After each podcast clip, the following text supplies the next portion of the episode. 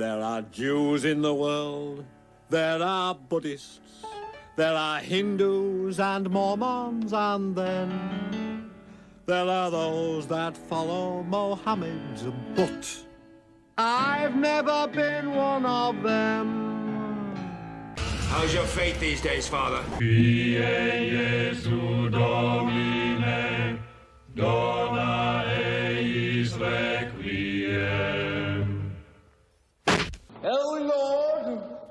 Oh, you are so big. So absolutely huge. Do you think maybe he's compensating for something? Jesus fucking Christ. Yeah. What did we learn? I don't know, sir. I don't fucking know either.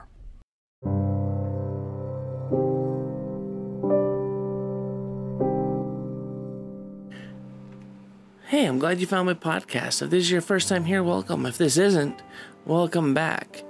Either which way, I hope you're subscribed, giving me some stars, and want to stick around and listen.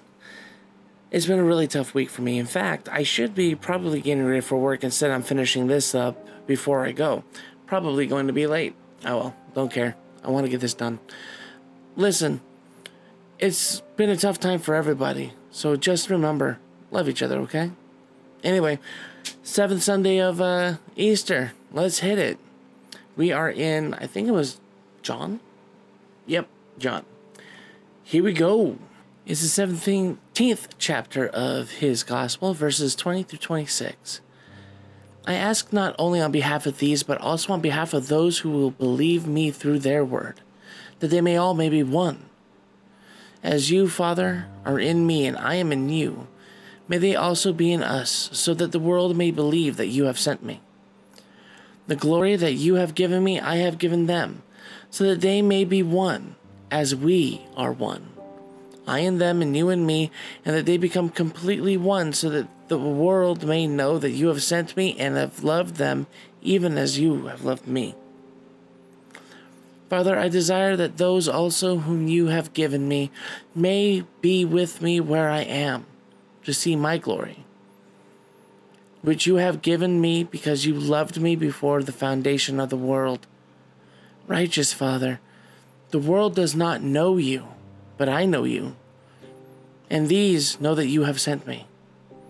I made your name known to them, and I will make it known so that the love which with which you have loved me may be in them, and I in them. This is a beautiful little uh, chunk of verses.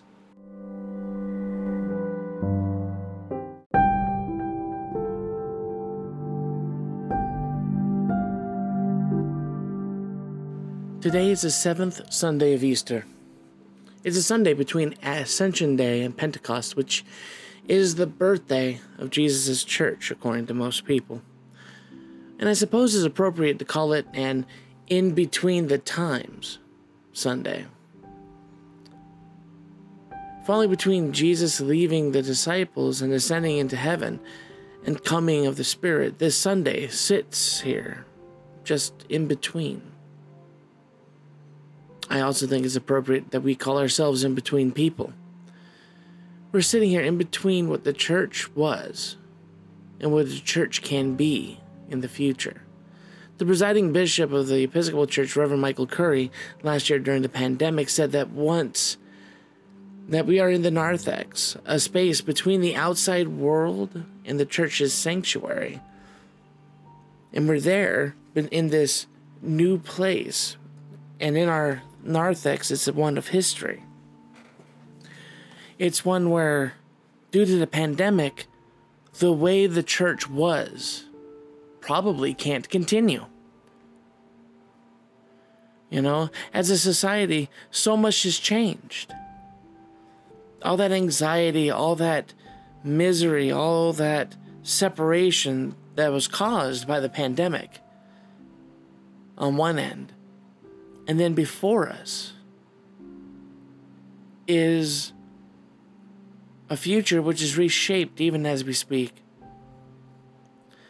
And the gospel for the seventh Sunday encapsulates this in between the times moment. This beautiful, powerful prayer of Jesus for the unity of his followers just sits here. In verse 21, he got to the heart of the issue when he prayed that all who followed him might be as one. As you, Father, are in me and I am in you, may they also be in us, so that the world may believe that you have sent me. Notice that demonstrating the oneness of the followers of Christ is to be our way of showing the world that Jesus is Lord. Unfortunately, the Church of Jesus Christ falls significantly short of realizing Jesus' unity prayer. Just drive down the street of any community, and you can see how differences in race, national origin, history, creeds, politics, personal opinion, and even styles of worship have splintered Christ's universal church. There are times when I have trouble putting my thoughts together for writing my sermons for this podcast, and I can go online and find men of God preaching for unity, with exceptions.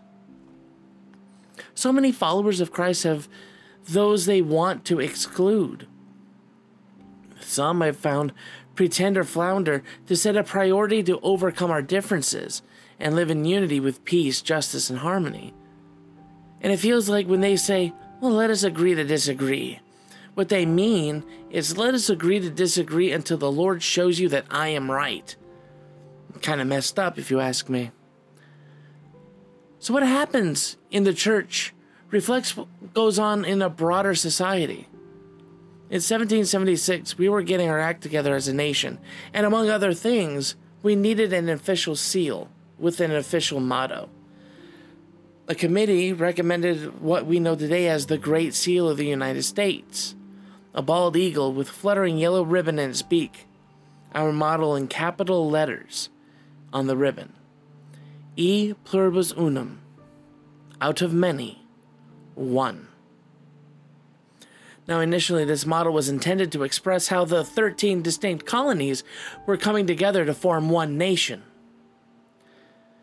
Over the years, we've started to broaden that understanding to include how we are one nation that has been formed by people who came from many different places, who are many different races, who speak many different languages, and who practice many different religions.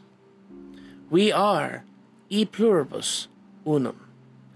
Out of many, we are one. And with all the crap and today's frustrations, that seems like a good time to assess exactly how are we doing with being faithful with that national motto. At least, I think we can agree we have significant room for improvement. There are social commentators that even say our national differences are about as entrenched and vitriolic as they were during the Civil War. But, and yet, when the political map of the United States is drawn out and portrayed red and blue, with very few differences, it resembles the political divide of 1860. And here it is Jesus prayed that we be one. But we are a divided church, a divided nation, and a divided world. And there seems to be a lack of willingness to work toward that unity in the church, the nation, and the world. And recently, I heard our national motto, E pluribus unum, trashed thoroughly, simply, and succinctly in a grocery store by someone I used to see every Sunday. I told them the church had been opened up for a while, and I couldn't, uh, couldn't wait to see their family back in the pews. I added how much more together the community has grown, and how part of our congregation has started to make food on a regular basis outside again. Uh, for those who don't know, the church I attend, we actually have a taco cart, and it helps pay to send kids to camp. Uh, so yeah, tacos are delicious, man. Anyway, I, I, I, you know, uh, back to the thing though.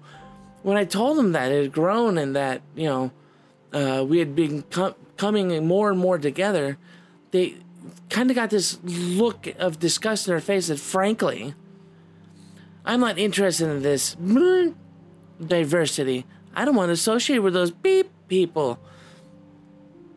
I want to associate only with those who look like me, think like me, and believe like me. Not like them, their dumb language and all, food all over the place. Not like those who they don't want to do the confession every day. And since we friended each other on social media, I can tell you that this person has trouble with relationships as well. New friends become former friends as soon as they discover they have some differing political opinion or religious view. Disagree with them about some social issue or don't meet their standards on how to conduct personal finances, raise children although they don't have any, or even care for a lawn. This person doesn't do well with their family either. They're going through a divorce. They were estranged from their oldest son until he died tragically from cancer because of his origin. Or orientation, I'm sorry. Origin? What the hell? Anyway, that's not, it, it's just not surprising to me with everything else piled up.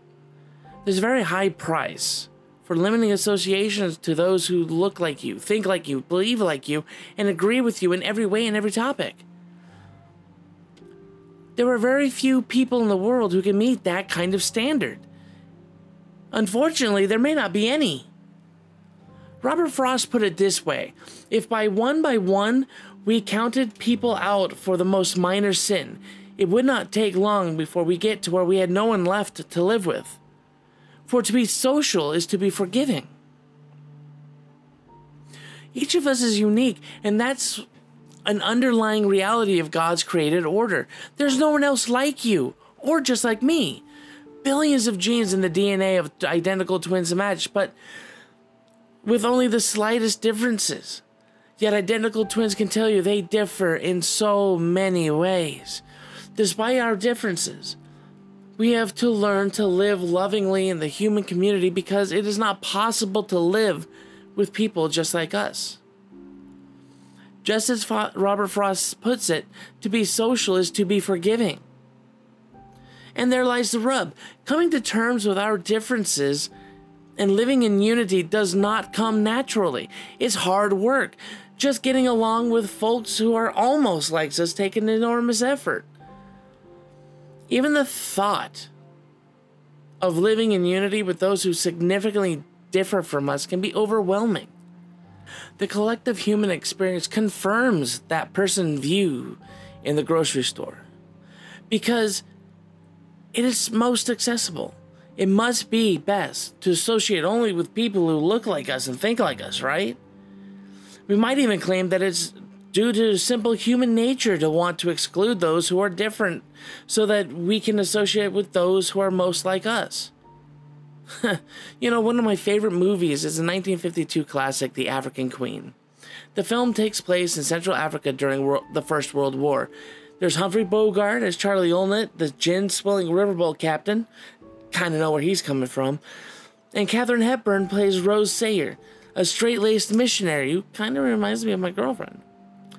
One night, as they float down this crocodile infested African river, Charlie gets ripped drunk. And Rose is disgusted by his behavior and angrily scolds him. Charlie tries to justify his behavior by claiming getting drunk every once in a while is only human nature. And Rose strained her shoulders and said, Human nature, Mr. Allnut, is what we are put on this earth to rise above. It's amazing how much truth you can find in the media, isn't it? Wanting to associate only with people who are as much like us as humanly possible comes naturally. It's human nature. However, as people of faith, we are to live by a higher standard than doing what comes naturally. We are called to be the instruments of God in building a world where all the children of the Creator live in peace, in unity, harmony, and justice. That requires rising above human nature. While it is challenging, it is possible to go against what comes naturally. As Paul puts it in the book of Romans, do not be conformed to this world, but be transformed by renewing of your minds. Romans chapter 12, verse 2a. Now, the New Living Translation, which is an effort to translate the meaning of the text rather than just translate the words, puts this passage beautifully. It says, Don't copy the behavior and customs of this world, but let God transform you into a new person by changing the way you think. Now, perhaps with a tinge of lighthearted humor, religious writer Paul Prather suggested there may be a scientific basis for understanding the biblical admonition to be transformed by changing the way we Prather cited the science of neuroplasty, also called brain plasticity or brain malleability. Um, as close as I understand the science, we're born with brains already downloaded with specific software as human beings.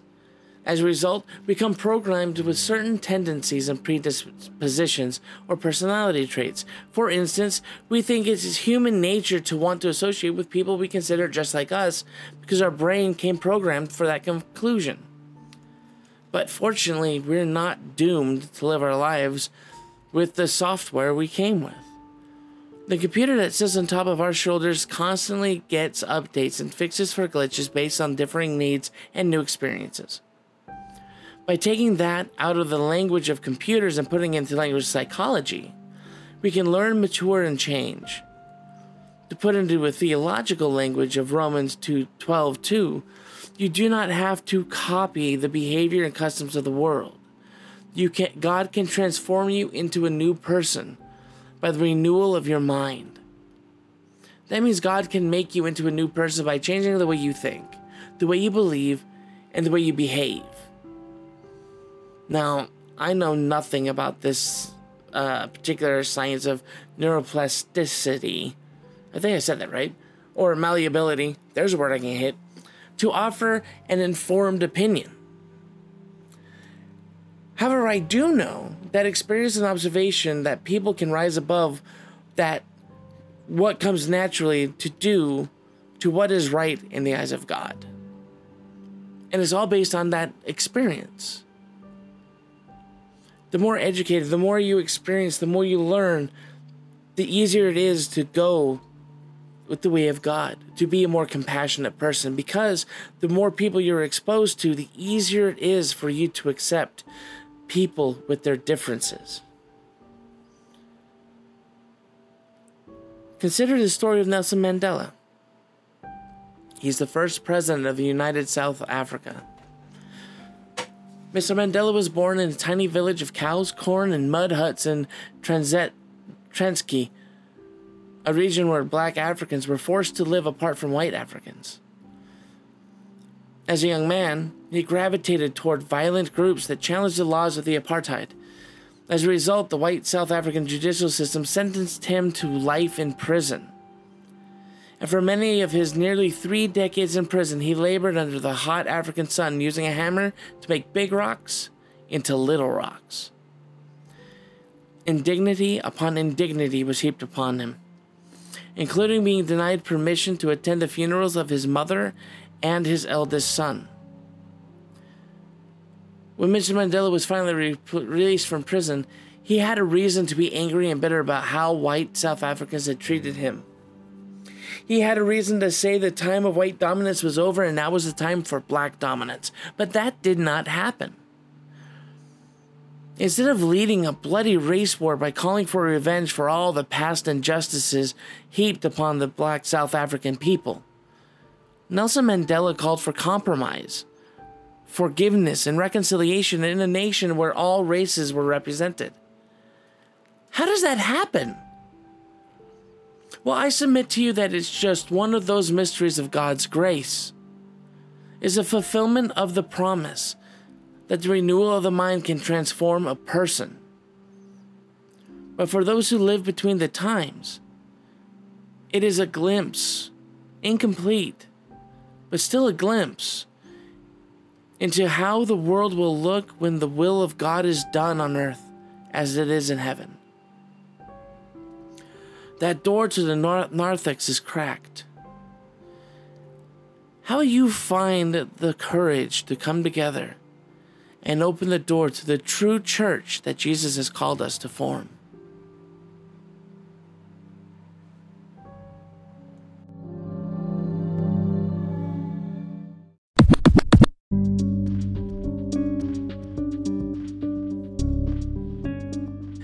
Thank you for listening. I hope you have a wonderful week.